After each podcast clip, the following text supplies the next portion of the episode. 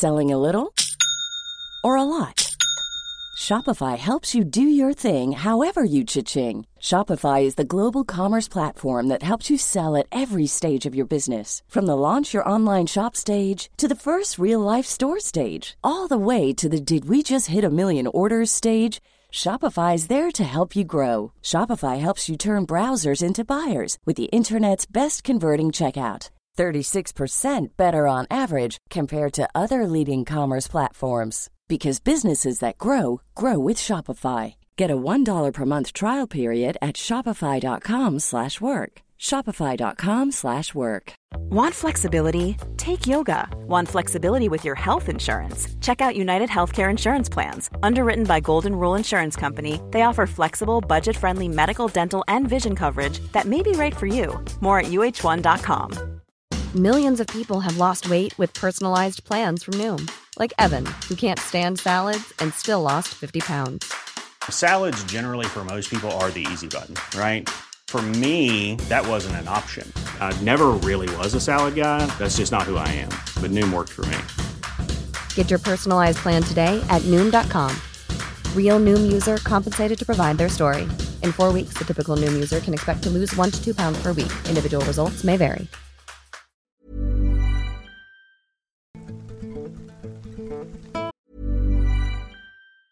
If you thought the only way to get a more defined jawline with natural looking results was through surgery, think again. Juvederm Volux XC is a non surgical injectable gel filler that improves moderate to severe loss of jawline definition and can help you achieve natural looking results with little downtime. Even better, this improved definition lasts up to one year with optimal treatment. No maintenance required. Improve jawline definition for a smooth, sculpted look with Juvederm Volux XC. For important safety information and to find a licensed specialist, visit juvederm.com. That's J U V E D E R M.com. Not for people with severe allergic reactions, allergies to lidocaine, or the proteins used in Juvederm. Common side effects include injection site redness, swelling, pain, tenderness, firmness, lumps, bumps, bruising, discoloration, or itching. There's a risk of unintentional injection into a blood vessel, which can cause vision abnormalities, blindness, stroke, temporary scabs, or scarring. Talk to a licensed specialist to find out if it's right for you. Hey, I'm Ryan Reynolds. Recently, I asked Mint Mobile's legal team if big wireless companies are allowed to raise prices due to inflation. They said yes. And then when I asked if raising prices technically violates those onerous two year contracts, they said, What the f are you talking about, you insane Hollywood ass? F- So to recap, we're cutting the price of Mint Unlimited from $30 a month to just $15 a month. Give it a try at mintmobile.com slash switch. $45 upfront for three months plus taxes and fees. Promo rate for new customers for limited time. Unlimited more than 40 gigabytes per month. Slows. Full terms at mintmobile.com.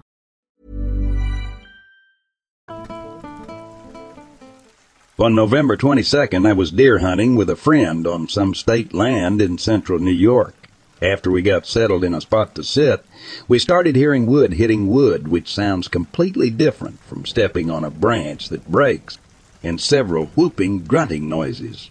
Not long after that, we heard a large tree fall or pushed to the ground, and something was stomping through the woods, breaking large branches. At first we thought it was a bear cause it was so loud, like something big and heavy, or maybe a hunter, but we were the only ones there.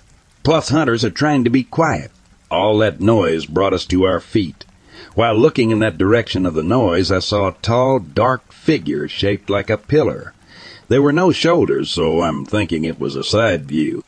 It was around noon. The pathway where the figure was standing was open and light up with daylight. I'm thinking it was about fifty yards away.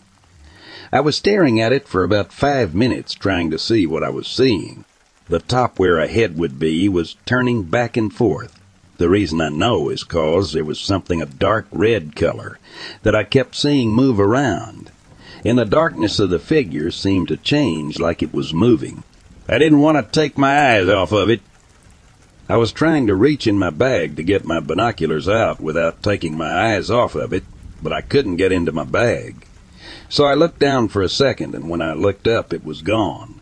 After that, we heard more wood hitting wood and the whooping, grunting sounds. Both sounds were coming from two different directions. Then it stopped, and we moved to a different location.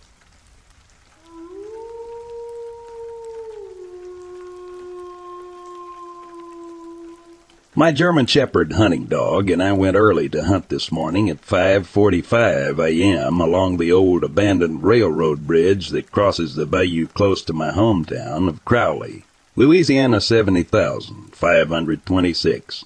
Population 13,450. 2. As it was early, there was a humid fog and it was dark enough to not see anything. We walked slowly between the rails of this old set of rusty railroad tracks. Hunterbone stopped and looked ahead down the rails as if he heard or sensed something. With nothing in view, we continued along, only for Hunterbone to stop abruptly once again. What is it, boy? A raccoon? A rabbit? Suddenly, a huge, hairy, dog-like creature came out of the fog down the rails, standing on its hind legs upright. Oh, shoot! I was terrified and fearful, and I raised my Remington 12, gauged to fire two rounds of buckshot over this wolf, like things hid. Blam! Blam! The critter howled loudly and turned to run back up the rails across the old bridge, and I could hear it as it snapped shrubbery and foliage in the distance. Hunterbone and I ran back towards the pickup, and I turned about fifty yards to fire two more rounds for insurance, so he would make it home. As we got in the truck, we hauled boggy fast back to the main road that leads to Crowley, La. As we pulled into an Exxon gas station, I saw a Louisiana state trooper and explained my ordeal to him.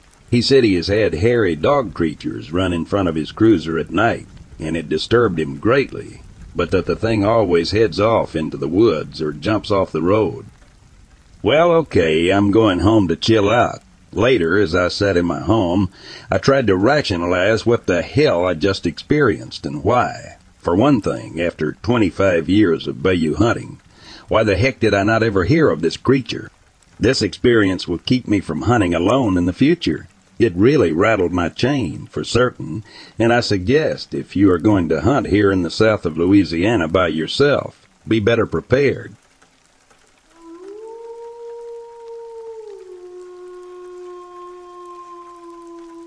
Relatively recently here in Sweden, we had a bit of a whoopsie.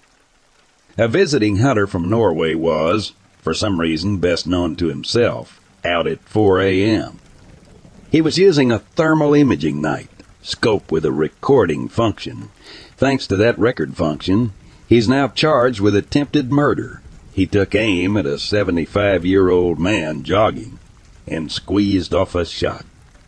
200 meters, 338 Lapua Magnum with residential buildings as a backstop. The old man miraculously survived, but his hip was totally F-ed. Now, this sack of Norwegian S claims he was sure that this running biped was a roe of deer. Okay, but they were out of season, and you're not allowed to shoot them in the middle of the night either. What does he do when his target goes down? Pick up the rifle and runs away from his victim. Most of us think he pulled the trigger by accident, still a massive D-head for aiming at a non-target. So, what makes me worried when I go out hunting? There might be a dumbass Norwegian out there. Edit, Google Norwegian hunter shoots Swede and look for an article for the local. The video, this guy's scope recorded is there. Would you call it attempted murder? I'm not entirely sure myself. Still, apologies to all the Norwegians I seem to have upset. Please don't shoot my granddad.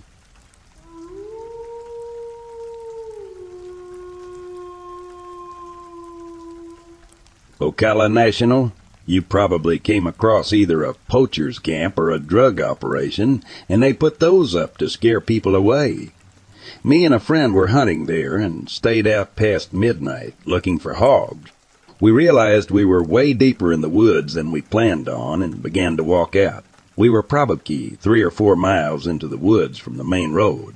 We were walking in the dark, heavily armed with the R-15 sidearms and fixed blade hunting knives in a hip sheath, so we really weren't afraid of anything. Plus the moon was bright enough to navigate by even under the trees.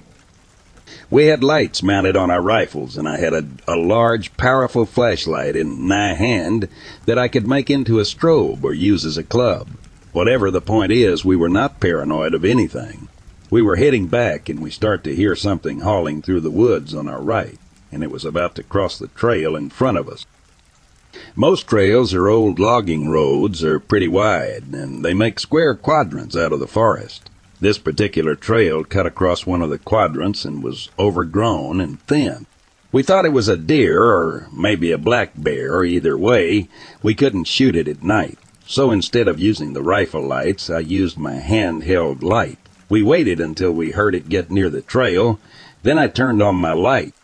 All we saw was a pair of white legs cross the thin trail about fifty feet in front of us. They looked human. We were a little baffled, like what moron goes crashing through the deep woods at 1 a.m. in shorts.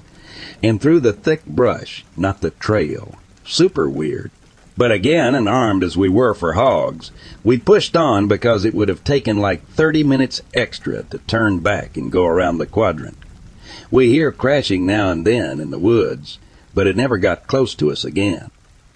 Finally, we reached my car, and I, I was relieved it was still there and not broken into or anything. We keep the rifles loaded, shove our handguns between the seat and center console, and get in the front seat. I begin to drive out of the forest with my moonroof open, and the stars were just gorgeous. It's easy to forget how amazing the night sky is in the middle of Ocala National. About half a mile down the road, my headlights fall onto a man in a checkered button-down shirt and shorts just walling along the road. We are miles from any paved road, and then it's another fifteen miles on the paved road to get to a town. Also, this in the northern part of the forest where there are, are no old cabins that were built before it was declared a national park. This dude had no backpack or anything. Was this what we saw across the path? WTF was he doing walking out here at 1:32 a.m. with no supplies, no flashlight, nothing? He didn't even look at us as we passed.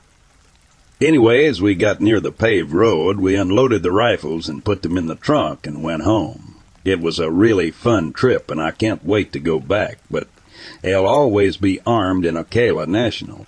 Some seriously weird shit goes on out there.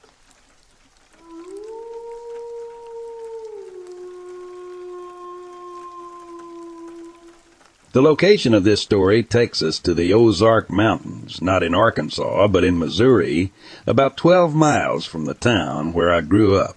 I was a cadet sergeant in the Civil Air Patrol.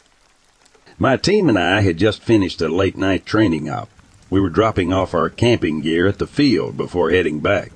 I was walking out towards the rear of the van where we had already begun climbing into our bunks to get sleep before we headed off to start the rest of our day in the morning. After about a minute, I had already turned off the headlights. I started hearing some distant howling. I happened to be facing towards the west, so I was looking out over the field where we were parked. The howling sounded like it was off in the distance on top of a mountain. Remember, due to the time, it was extremely dark, but I could sort of make out some shapes on the horizon. I'd recognize that hell anywhere. I spent my whole life, and I grew up in that area and left only to go into the service. In the Ozarks, I've heard that howl too many times to count. It's the Ozark Howler, you know, where I grew up. If you've ever heard a hound like that in the distance, it meant one of two things. Either somebody's going out hunting and having a good time with beer, or the howler was on a spree. I immediately thought to myself, this is going to be bad. I was scared. I began scanning the horizon with my eyes, comparing what I could see of the shapes to mental images I've taken thousands of times of the terrain in my head. The last thing I wanted to do was be caught off guard. My heart sank in my stomach when I realized that the howls were coming from the west, from the base of the mountain range to the east of us. That meant that there was a very high probability that whatever it was down there was now heading our way. I called my friends into the vehicle, and we started pulling all of our gear back out of the van, grabbing our rifles. I knew what was coming. We got our gear together, grabbed a couple of the M4s and hunting rifles with night vision scopes. We moved into a defensive position behind the van. Everybody else around me knew exactly what this was.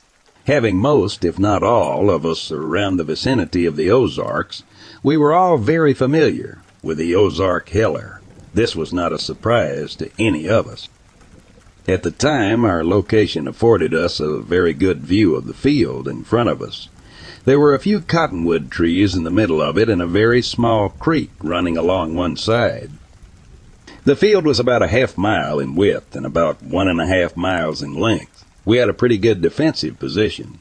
We were behind the van, and the van itself was perpendicular to the tree line that ran alongside one of the fields. The trees were about 100 yards away from us. We had a very good field of fire. We had about a 180 degree angle of fire. Far back enough that we'd have surprise on our side, but close enough to the tree line that we'd be able to take some cover if something came at us from behind. The Ozark howler had a very distinct howl. We knew that whatever was coming our way wouldn't be coyotes or feral dogs. We'd heard them both before, and they don't sound anything like the Ozark Howler. The howls were getting closer and were moving into formation. Making sure everybody had night vision, I was the only one with a thermal scope which we could have used, but we didn't know what we'd be facing, and I had no idea how to even turn it on. So we were going with night scopes for the time being. As the howls got closer and the volume increased, we began to look for movement in the field. I was standing next to the driver's side window of the van, looking out over the field, while some of my friends were on the other side, looking out over the tree line. I have to say, at this point, I was pretty jacked up. This thing had killed before, and it was coming for us. If it got to us, there'd be no escape. You have to understand, there was nowhere to go. It was either win or lose against this thing. I could hear it howling and getting closer, and we were watching the field intently. We saw some movement out of the corner of our eyes and turned to look at the tree line. I don't think anybody was prepared for what we saw when we looked in that direction. I remember it vividly, and the image is so burned into my head. There were three of them. They were huge to begin with, but the way they moved and how their muscles rippled under their fur was terrifying. They were some of the biggest wolves I'd ever seen, but they weren't wolves at all. Their fur was a dull gray, almost white, with speckles of what looked like black mud and filth all over them. The smell emanating off of them was very strong. It smelled like wet dog and urine. The thing is, when they saw us, it wasn't a surprise. They knew we were there. We all felt it without saying anything, and that's what really scared us. The fact that they knew we were there, they didn't care. They were hunting something else. When we saw them, they stopped and stood still. They were looking at us like we were a meal. I was looking into the thermal scope and I could see some steam rising off of them. Now, I can't overstate how huge these things were, and when they turned their heads to look at us, it made me feel very small. I felt like a mouse looking at three lions. I'm not ashamed to admit that I was afraid. We were all pretty much shaking, and we didn't know what to do. One of them howled again. That same familiar howl, and we all knew that it meant something. I don't think anybody will ever say what we were thinking at that point. Not out loud, anyway. I knew what I was thinking, though. I'll tell you why. I thought about the stories of these creatures. It wasn't just the stories of the Ozark Howler. It was all these other stories from local legends and myths. I thought about how they were supposed to be huge wolves, and I thought about those bluffs not too far from here. They stood up and turned towards the bluffs and began moving towards them. They were moving fast. It was amazing the way they could move on the steep hills without slipping or falling. It didn't take us long to get back into the van, and we drove off. I began reading about these creatures as much as I could, more than just hearing stories. I read about how they were supposed to be some kind of hellhound, tormenting people who lived near them, and how they're supposed to have this blackness surrounding them. I have never seen something like this out there, but I, I can tell you what it looked like to me. They were some kind of hellhounds, there's no doubt in my mind. You know what, though? I still think about those things every day. I still think about that night, and I wonder what would have happened if they had not turned around if they had decided to chase us and come after us, we'd all be dead. They would have killed us without a second thought. I've never been back to that spot, not even with all the equipment in the world. I don't think anybody could make me go back there. But if you do see one of these animals, I would advise you to stay far from it. I say this because if they wanted us dead, we would be dead. They turned their backs on us and walked away like we weren't even there. Beware the Ozark Howler.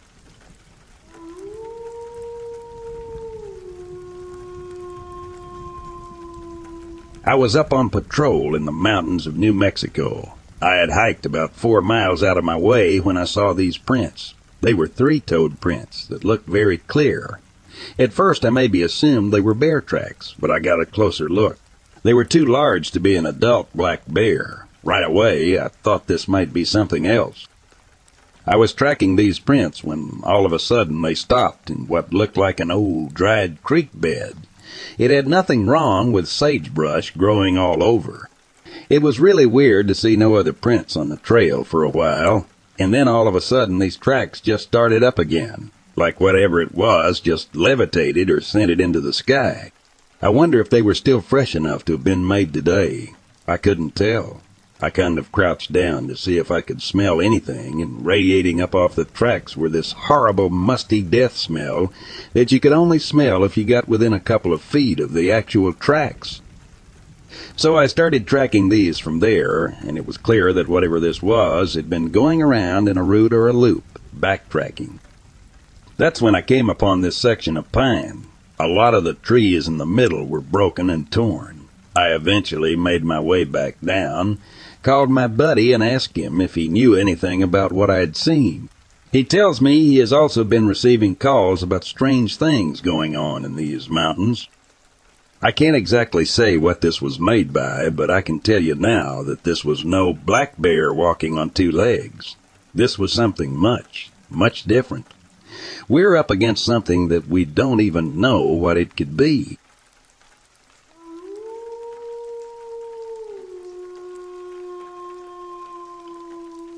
As the leader of our Navy SEAL team, I never imagined finding myself in such dire straits. The mission in Iraq had gone from bad to worse, leaving us stranded and cut off from any form of communication. Surrounded by hostile forces in the heart of enemy territory, my team and I were on our own, relying on our training, resourcefulness, and unbreakable camaraderie to survive. We pressed on, navigating through treacherous terrain, always on the lookout for any sign of danger. Our hope was fading as each passing moment brought us closer to the brink of despair. It was during one of these tense moments that we stumbled upon a deserted cabin nestled deep within the woods. With no other options, we decided to take refuge there, hoping to regroup and come up with a plan. As we approached the cabin, a sense of unease settled over us. The air seemed to grow thick with an eerie tension, and a feeling of being watched sent shivers down my spine.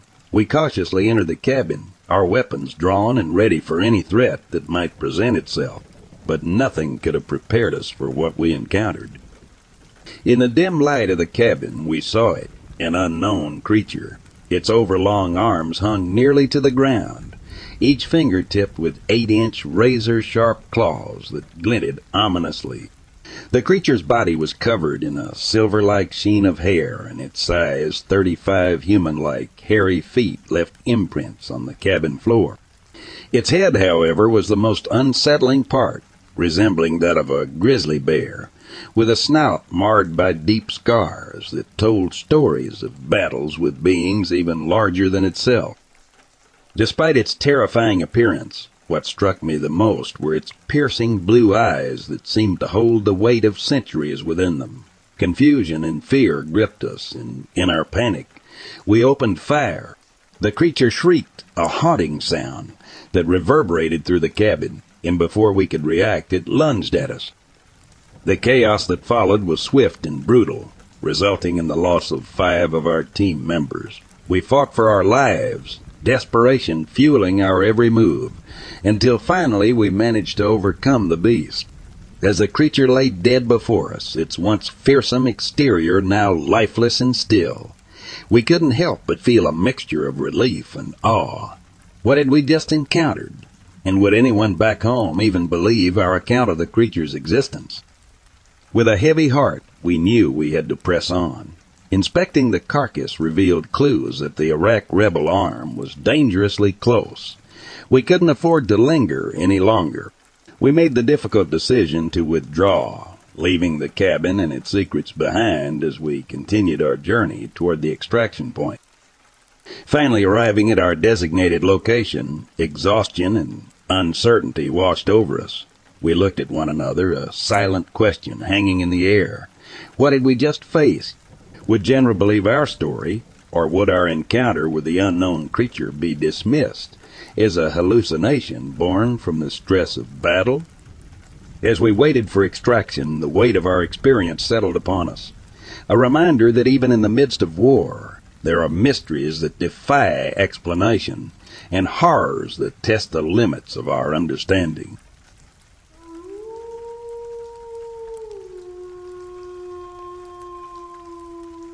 It was mysterious to me. I was in federal prison, and for four months I was in the hole, 23 hours locked in the cell and, and one hour out. But that's only five days a week, so it's 24 hours on the weekend. And it was winter, and the one hour is usually at 6 a.m., and you only have a jumpsuit and flip-flops, so you choose to not go outside at all. You're locked in a cell for weeks at a time, you think about everything, everything, all the things you'll do when you get out. That business you want to start, that food you want to eat, that chick you want to hook up with, every good thing you've done, the bad things you've done, the women again. The ones you've been with, the ones you want to be with, and then you run out of things.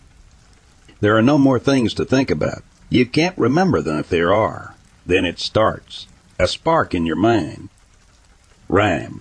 Is that from a song? Who is that? I can't remember the name. Let me try to think of the rest of it. Maybe the chorus. And then more lines and more rhymes. You realize this is a new song that is forming in your mind. Why these words? Why this topic? I need to find something to write with. And some paper. I have an envelope somewhere. It pours out. Line after line. Rhyme after rhyme stanzas, choruses, bridges, alliteration, puns, euphemisms. Not one song, song after song. I can hear them being sung. I can hear them on the radio. Wait, hold on a second. Are these songs already out and I'm just writing them down? Did I forget that I heard these songs before? I don't play an instrument. I am not musically minded. Sometimes it would take me 20 minutes to write an entire song. I'd daydream the entire thing into existence. Sometimes longer, and the ones that I couldn't finish right away, I could still feel them inside me. There was something there. Something I tried to not force. I could tell there was more, and I just had to wait and relax, and it would come to me as if the lyric had already been written and I just had to align myself with the right frequency. I got out of prison two months ago. I have all the songs. I hope to do something with them.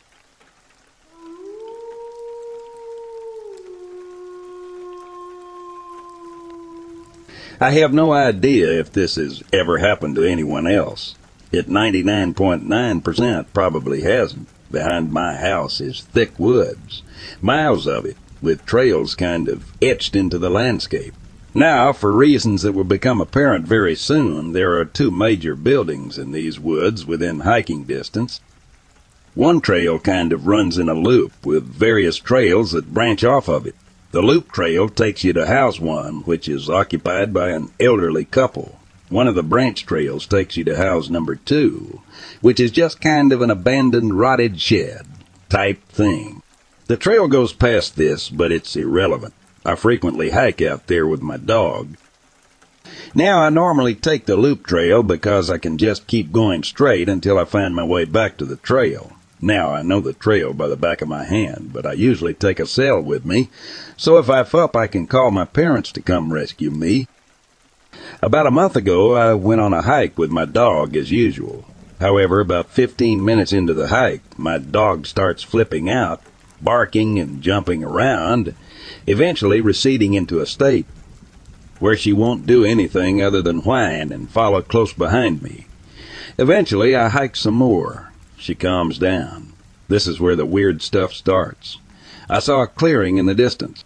I find this very strange. Some of the branch trails lead to very small clearings, but I hadn't taken any of them. As I approach it, I begin to see something very strange. This clearing is covered in waist high grass.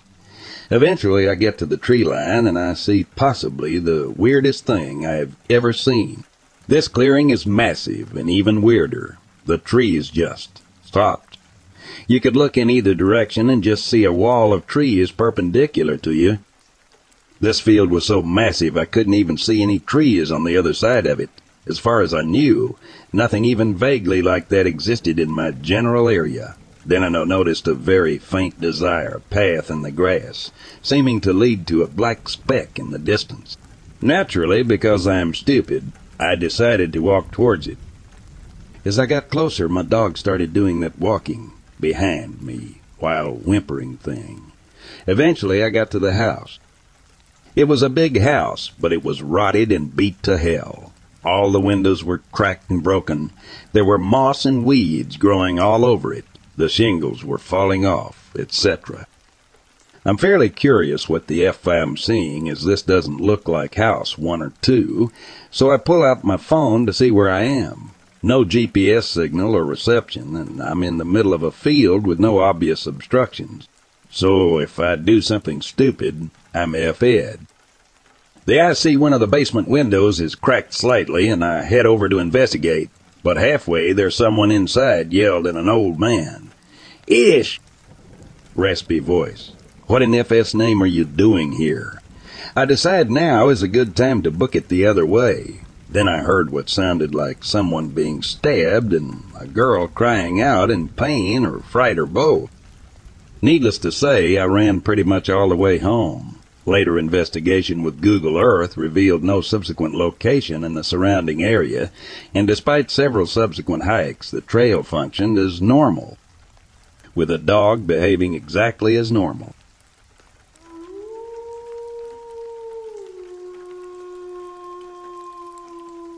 This happened like a week ago, so it's still quite fresh in my memory. I was up in northern Canada camping with a bunch of my cousins and friends, something we've done every year since I can remember. The trip started off routine, waking up with a sore back from sleeping on a crappy air mattress, spending a bit too much time in the sun out on the lake, only to deal with itching shoulders and feet the rest of the trip, and hanging out by the fire into the early hours of the morning. It's strange, although camping can be one of the most uncomfortable things ever. I've always felt grounded and safe whenever I'm by that water. That is, until what happened the last night we were there. My cousins, buddies, and I, the whole gang, would explore the campground every year to see if there were any new changes or upgrades to the old 1970s amenities.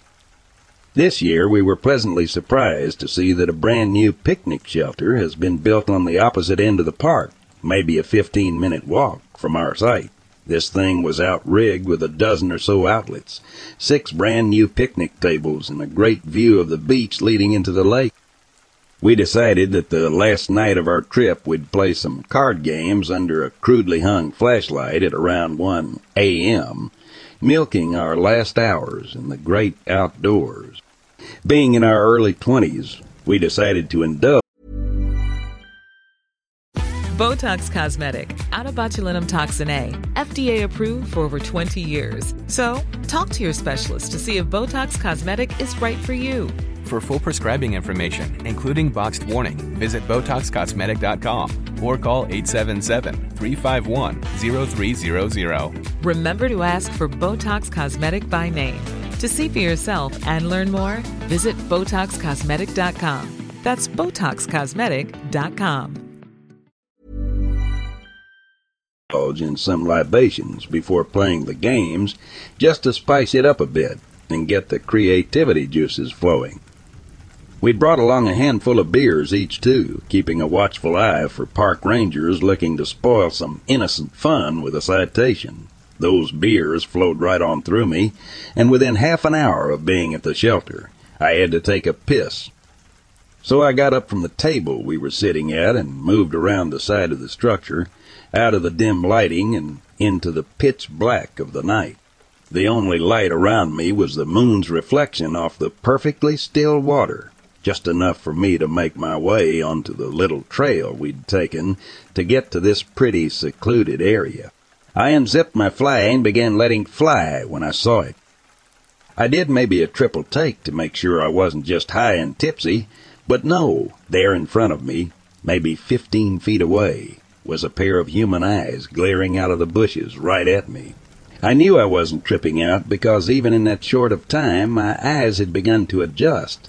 and there I could see the faintest outline of the figure the eyes belonged to, shifting every so slightly and rustling some leaves.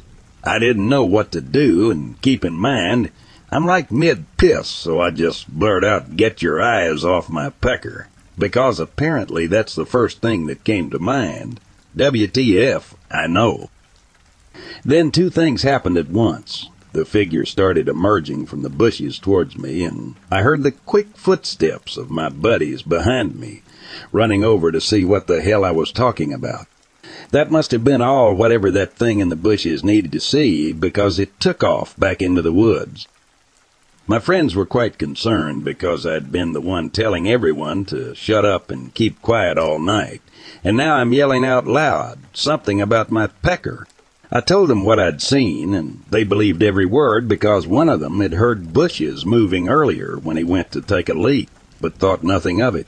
So to the guy or thing or whatever was peeping in the bushes up north at two in the damn morning, let's never ever meet again.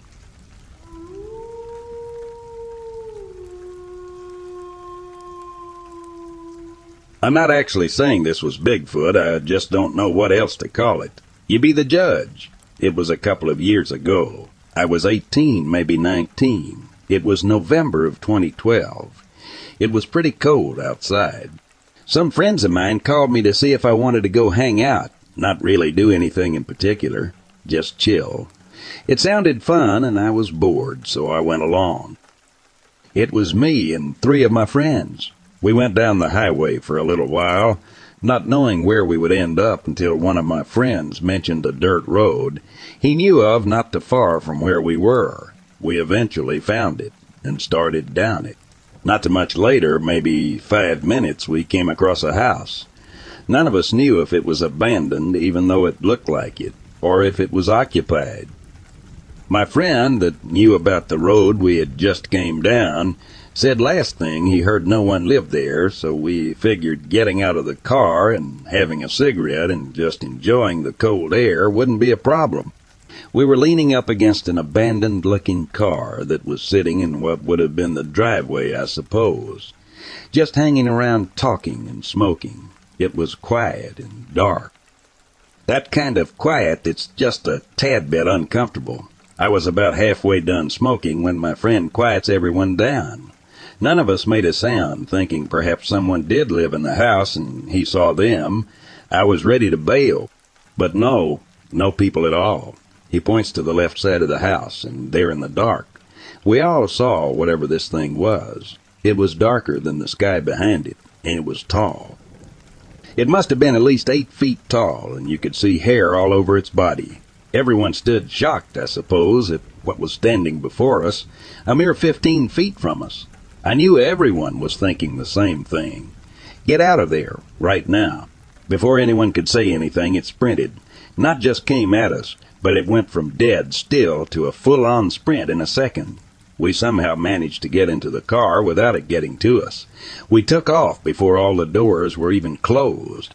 Everybody but our friend driving looked back as we sped off. I remember seeing it, still sprinting at the car full speed, almost catching up to us. It was running right toward the abandoned car we had been leaning on previously.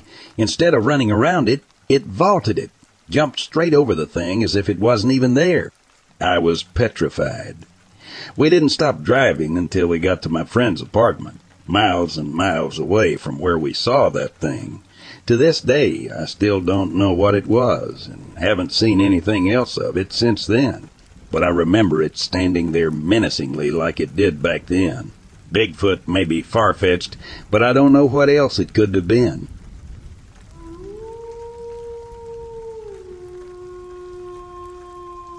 The crawlers aren't real. That's the first thing you need to understand just in case it starts to affect you before you reach the end of this post. The crawlers aren't real, and you must hold on to that thought no matter what your senses tell you. The crawlers are not real. We are at the start of a public health emergency, and absolutely no one wants to talk about it. Not the state health department, not the CDC, not even the American Psychiatric Association. That last one is what hurts the most. You see, I'm a psychiatrist in a state mental hospital. The patients I treat are generally people who can't function in daily life due to mental illness. Such individuals usually have a wide range of issues, from PTSD to schizophrenia. That's why this last week has been so strange. We've had 15 new patients, more than triple what we're used to in this small hospital, and 13 of them show the same pathologies. They speak of inhuman figures that approach by crawling along walls and ceilings, seeking to do them harm. The hallucinations appear to be both vivid and realistic. Each patient describes how they can see, hear, smell, and even feel these creeping things. Their reactions, such as shrieking and cowering in a corner, also suggest that the hallucinations appear to be physically real from the point of view of these patients. And therein lies the danger. Not in these nightmarish hallucinations, but rather in each individual's reaction to them. One young man jumped off an eighth floor balcony. Another middle aged woman stabbed a meat skewer through her eye socket. Those are just two examples of the lengths people will go to as they try to escape these things that they believe are pursuing them. Furthermore, I'm confident that hundreds of cases of this particular psychosis are going undiagnosed. Although we don't yet have the final data, information from the state health department indicates a dramatic increase in self-harm over the past month, an increase of 510% compared to last month's data. So where does that leave us? What I'm about to propose next may seem shocking, even unprecedented, but I ask you to keep an open mind and consider documented events such as the dancing plague that affected Europe in the 16th century. I believe we may be facing a contagious psychiatric disorder. I base this claim firstly on the psychopathologies. Each patient's description of the stalking creature and their reaction to it are virtually identical in each case. Secondly, the testimonies of the patients themselves suggest that the hallucination is in some sense transmissible. I'll explain further below. A university student described how a friend pounded on her door shortly after midnight, begging to be let in because something was chasing her. She hid immediately beneath the bed, but the student in question saw nothing in the hallway. At first, after failing to get anything but gibberish from her friend, she left her room to seek help from the authorities. It was then that she claimed to see a horrible gray thing moving along the ceiling, opening its jaws to devour me. The university student and her friend were admitted last night as Case 12 and Case 11, respectively. Case 11's attempts at self-harm have thus far been thwarted. Case 12 was not as fortunate. The delusion appears to completely ignore divisions of class, race, age, health, and lifestyle as evinced by Case 8, an 81 year old man whose background could not be more different than that of cases 11 and 12. Case 8, who prior to being ingressed was housebound due to obesity and other health issues, reported how one by one his family members were afflicted. First, his granddaughter never came back from buying groceries, then his daughter vanished while on a walk, and finally his son disappeared while searching for the other two. Case 8 waited, a prisoner in his armchair, until he saw a godawful shadow silhouetted in the streetlight. According to Case 8, the thing slithered under the door and came for him, and that's how he was found, screaming and trying to drag his bulk along the floor. Authorities have thus far been unable to locate the missing family members. In cases 11 and 12, the delusion appears to have been passed between two individuals in contact with each other, as with the flu. In case 8, however, we see that it appeared in an entire family, like a genetic disorder. Yet surely none is stranger than that of case 5, a night security guard at a shopping center. Case 5 was brought to us after he ran crying into traffic and was declared too agitated for normal hospitalization. In case 5, the hallucinations appeared to have begun of their own accord without any prior contact or family history. The individual was simply performing his duties, walking through the empty mall with a large flashlight when he began to notice movement in the corners of his vision. The following is a transcription of Case 5's words while he was being transported from the hospital to our facility by ambulance. They've lost my scent for now, thank God. Where was I? Right the mall. Patrolling in the mall. It was easy to dismiss at first. A claw disappearing around a corner. A shadow that sort of looked like some starving hunched. Overthing disappearing into a rack of clothes. It was always creepy in there, well, I was used to it. Just figured my eyes was playing tricks. But the longer I walked, the more I saw, until it was right in front of me. You can't even imagine. The way it just hung from the ceiling tiles like a damn cave cricket. That skittering sound, and that reeking smell. You can't think of anything else, except that you're gonna wind up in its belly. I ran fast as I could, and it was right behind me the whole way like it could have taken me at any time and was just toying with me. I think I, I felt it brush the back of my neck a few times, just to hear me scream. When I ran out into that traffic, I wasn't even thinking. I didn't even know where I was. Oh my God! Do you hear that? No, wait. Don't look out the window. It'll see. It'll know. It's here. It's trying to slip through the door. It's wailing unintelligible. Of course, the three ambulance nurses transporting Case 5 did not report seeing anything unusual, except for the unfortunate security guard's own delusional behavior, although it is true that one of them has not yet reported in for his shift today.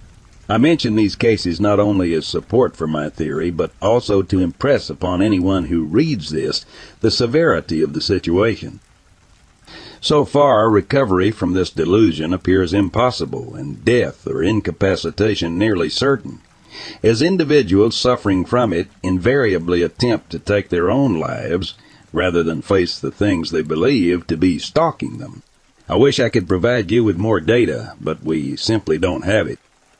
I don't want to believe that government agencies and private organizations, even hospitals, are deliberately suppressing information about this condition but the evidence before my eyes offers no other explanation. Our pleas for resources are stonewalled at every turn. Our cases do not remain communicative long enough to be studied, and even our requests for autopsies are denied. My colleagues who have talked to the media find that their warnings go unreported except by the most extreme fringe journalists, where our desperate call for help appears beside 5G conspiracies, Bigfoot sightings, and MLM ads. With no other recourse, I'm sending this warning to those who might believe it. Based on what we've seen so far, these are the symptoms to watch out for. A persistent feeling of being watched or followed, an irrational fear of peepholes cracked, open doors, nearly closed curtains, dark rooms, and other places where something might hide. A sense of movement just beyond the edges of vision. Visual, auditory, olfactory, and tactile hallucinations of a creature or creatures. An unexplained desire to flee, accompanied by feelings of dread and helplessness. These are just a few of the first warning signs. Our observations suggest they can occur in any order, over any length of time. Once these symptoms begin to appear, it is critical to remember that these are just delusions. The crawling things are not real. This is where I leave you. I wish you the best, and I hope you never have cause to understand my warning. I hope it passes through your life like forgettable gibberish, and you never endure what our patients are enduring now. I did not intend to end this document on a personal note, but I feel I need to post this while I'm still able. There's a skittering sound coming from the kitchen behind me, and the truth is that I'm afraid to turn around.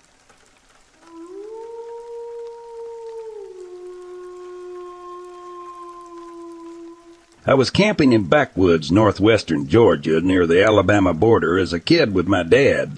I don't remember where exactly, around 1988. Hiking off in the woods, we found this old stone building that looked ancient. It was falling apart and covered in green moss and vines and fallen pine needles and leaves. There was an entrance with no door. The small structure had three rooms total, a main room that the entrance opened into, and two smaller rooms on the sides. The floor was just dirt with all sorts of trash and plant litter. There weren't any windows. Someone had clearly set a fire in one room that burned the stone walls black in one area. While exploring it, we discovered a well. At least I'm assuming that's what it was because it was a huge hole into the ground with a bottom you couldn't see inside the main room. We're not talking a three foot wide well, we're talking six or seven feet. The raised stone wall around this well was maybe a foot and a half to two feet high. It was massive and completely pitch black at the bottom. We dropped a few rocks down it, but never heard a splash or them hitting the bottom. The smell coming from it wasn't like an animal died down it. It was weirder than that. I can't really describe it other than to say it smelled like decay and danger and very frightening. It wasn't a windy day, but there was a breeze coming up from inside the well and sounds that were very weird. It was a groaning and creaking, but not like wood makes. It wasn't constant either. It would happen for a few seconds, stop, but the wind from it was still coming up and start again. It didn't seem rhythmic enough to be machinery, my dad and I were very freaked out because when exploring the structure, we hadn't heard or smelled anything other than earth and must. But when we went to the edge of the well, the sounds, which were loud enough we should heard it outside, started, and so did the breeze. To say the least, it caused me to have a very bad feeling. The sounds were terrifying, especially to a nine-year-old. We took off and went back to our campsite, packed up, and went home. My dad went to try to find the place again to show his friends, but said he couldn't locate it. We'd been camping off in the woods and not in a campsite, so we weren't sure exactly where we'd been. And this was long before GPS devices. To this day, I still have occasional nightmares about that well. I wonder what the hell that building was doing off in the middle of nowhere. I wonder who built the structure and whether the well was there before it, if they were built together, or if someone put it in after. I wonder why the well was even there and what we heard coming from it. I have never been able to make sense of any of it.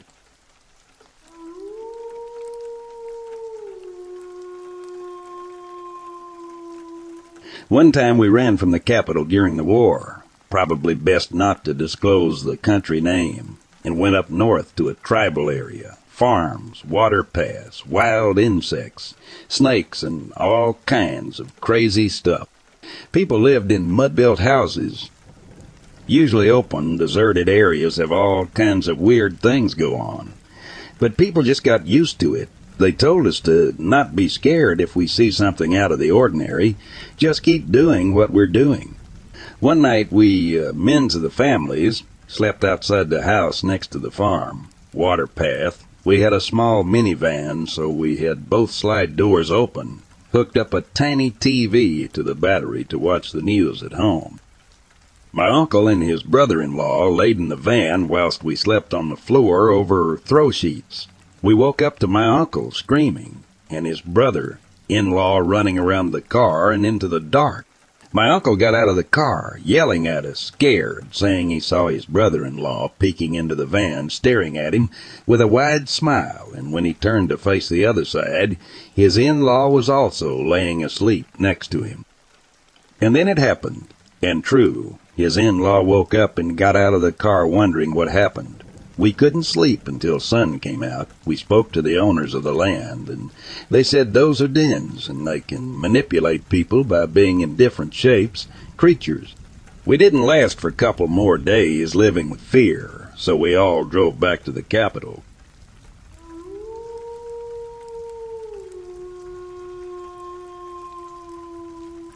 But last year I had just moved in with my, at the time, girlfriend, now wife.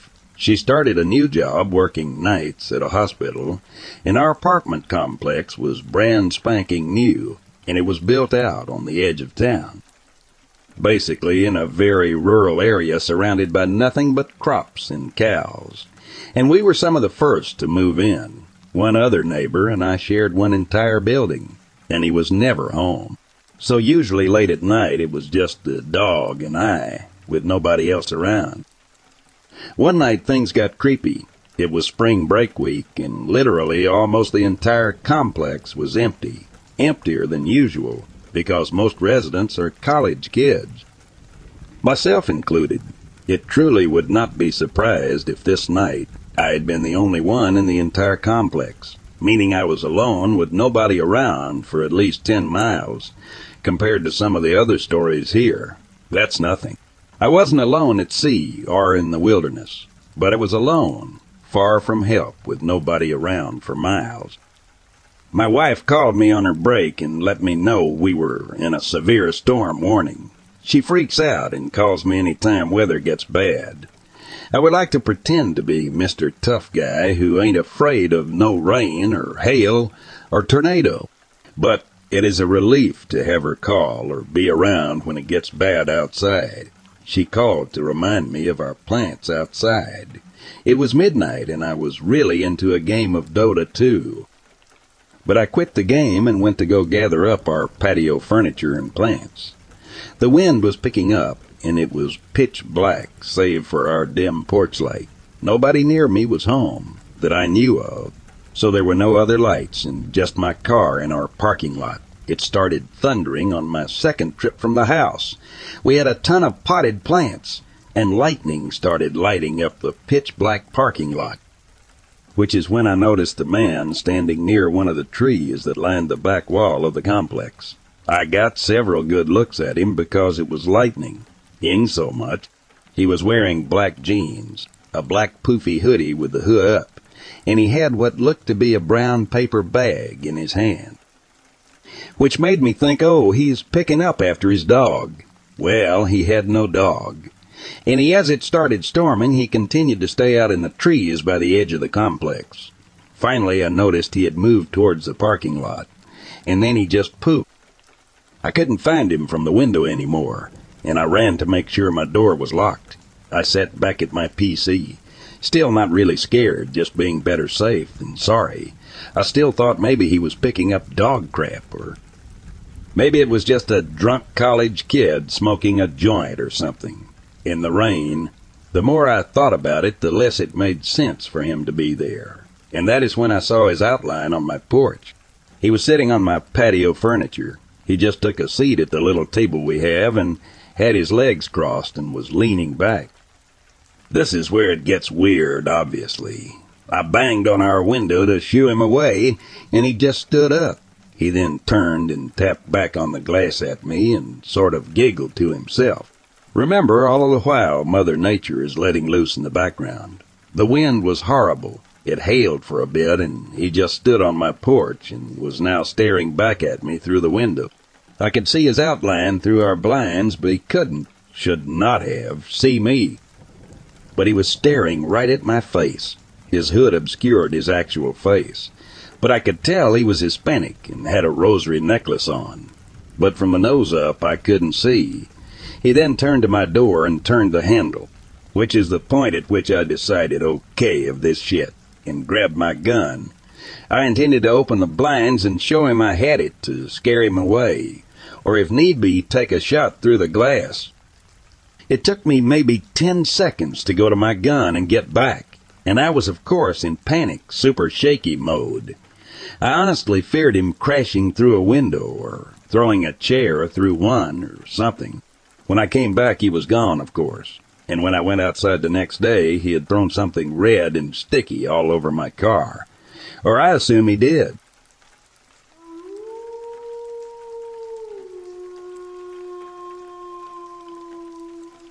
This event took place when I was 18 years old and living in Spring Creek, Nevada. It's a very small town about 10 miles from Elko, Nevada. I was staying at my friend's aunt's house, and that is where I was living at the time. I slept on the couch in the living room because there weren't enough rooms at her house. One night I woke up at 3 a.m. for no reason. I looked right into the kitchen from the couch and noticed the time. Then I swung my head to my left and instantly jumped and froze with fear as I noticed the living room door was open so wide it was touching the wall. Standing in the living room doorway were three four foot tall beings with heads too large for their bodies. One was standing in front, and the other two were about one foot behind the front one, and on the left and right side. There was a light coming from behind them, shining through the door, that was a white color with a tint of light blue. I was unable to make out their facial features due to the lighting coming from only the back of them, but there was no question they were there, standing clear as day. As soon as I noticed them and jolted from fear, the front one zoomed over to me on the couch. I didn't notice how it moved because it was so quickly standing over me as I remained laying there. I looked up at it, and of course my adrenaline was pumping. I felt a little hand rub my cheek in a comforting way, and in my head, I instantly told myself it's okay. Not even kidding the second it touched my cheek, my adrenaline stopped and my heart rate went back to normal. Almost instantaneously, which I still don't know how that is even possible. It's like it controlled my emotions by touching my cheek. The feeling I got when it touched my cheek was overwhelming love and comfort and happiness. It's like it was telling me to not be worried and it meant no harm. The weirdest thing is that I even looked up at it and smirked with comfort and knew it was okay to go back to sleep. Who would go back to sleep with some unknown being standing right above them? The whole encounter lasted only a minute. I'm now 30 years old, and ever since then, I have had roughly five to six UFO sightings that are undoubtedly UFOs based on them defying all physics. The first UFO I witnessed was with about eight other strangers at a gas station in the same small town, and I was 18 years old as well. I just can't recall if it was before this encounter with extraterrestrials or after. I still have a never ending curiosity and still feel blessed to have had the experience with extraterrestrials that I have. I'm sitting at work at this moment and felt compelled to share this with you, even though it was so long ago. It feels great to make others aware that they are not alone, and I too know what is out there.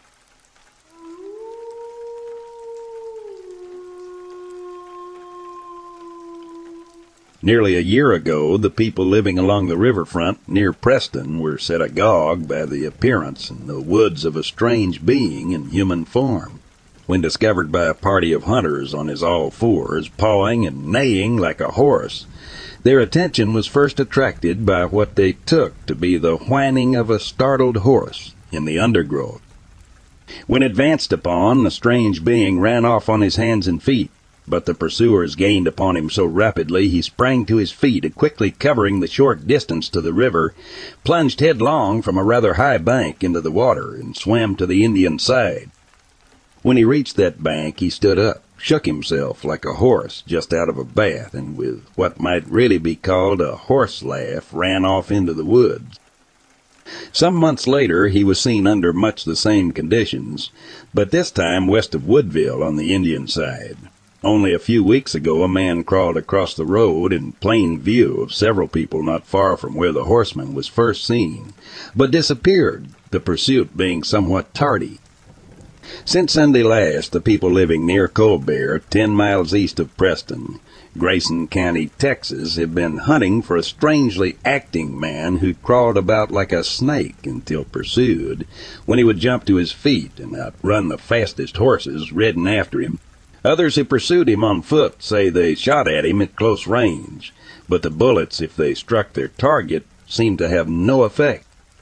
As late as last evening, children claimed to have seen the crawling man again near the Varner place, six miles from Colbert. A phone message from Colbert this afternoon confirms previous reports sent out from Durant about the state of excitement and the gathering of several parties for pursuit, but states that public interest has received something of a chill because some of the parties who were present when the closed range shots were tired say that although the peculiar being was in the open and very close, that he disappeared with the smoke of the powder. At the Varner place, he crawled into the hen house. It is stated that out in the field a dead chicken, bitten in the neck, and from which there was the appearance of the blood having been drawn, was found. Though with somewhat reduced enthusiasm, the people of the Varner neighborhood are preparing for another big roundup this afternoon and tonight.